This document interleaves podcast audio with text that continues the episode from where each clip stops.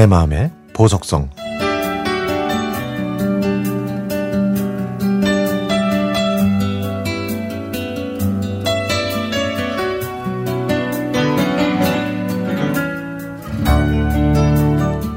살랑살랑 불어오는 봄바람에 저도 모르게 잠깐 낮잠을 자고 깼더니 바람결에 실린 꽃향기가 나는 것 같았습니다. 창가 앞에는 누군가 감꽃 목걸이를 걸어두고 간 게 보였죠. 어? 누구지? 순간 맨 처음 떠오르는 사람이 있었습니다.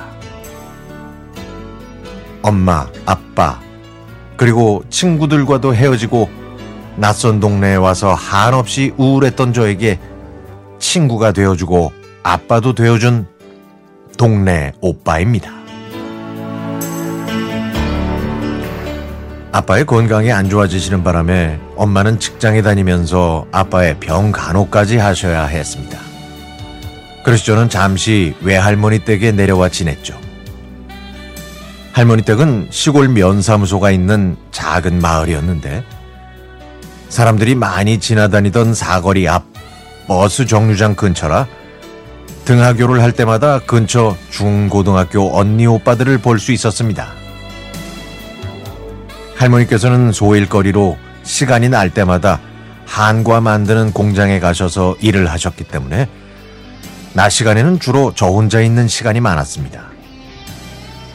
학교가 끝나고 하는 일은 주로 정류장에 나가서 언제 올지도 모르는 버스를 기다리는 일이었죠. 엄마가 올지도 모른다는 생각을 하면서 그날도 어김없이 정류장에 앉아 있는데 한 중학생 오빠가 다가와서 말을 걸어왔습니다. 너 서울에서 온 부여댁 할머니 손녀지? 네. 아이 뭔 네야? 너랑 나랑 몇 살 차이 난다고. 너도 할머니랑 살지? 나도 할머니 할아버지랑 살아. 나도 외동이거든. 그 오빠도 부모님이 이혼하고 어릴 때부터 할머니 댁에서 지내고 있었는데 어린 마음에도 서로 처지가 비슷하다는 걸 느꼈나 봅니다.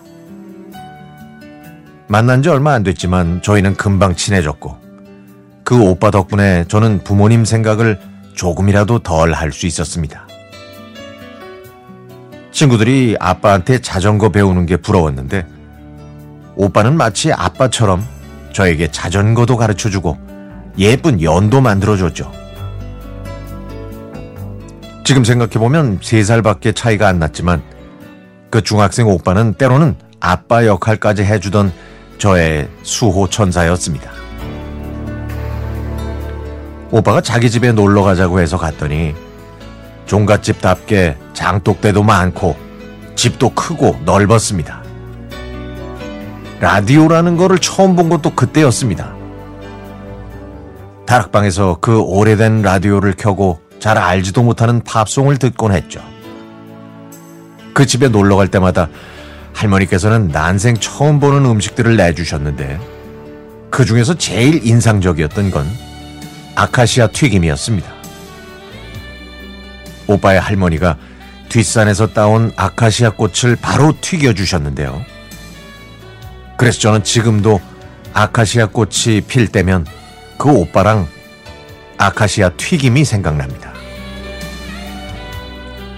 저는 중학교에 입학할 때 다시 서울로 왔고 그 오빠도 학교 진학을 위해 대도시로 갔습니다.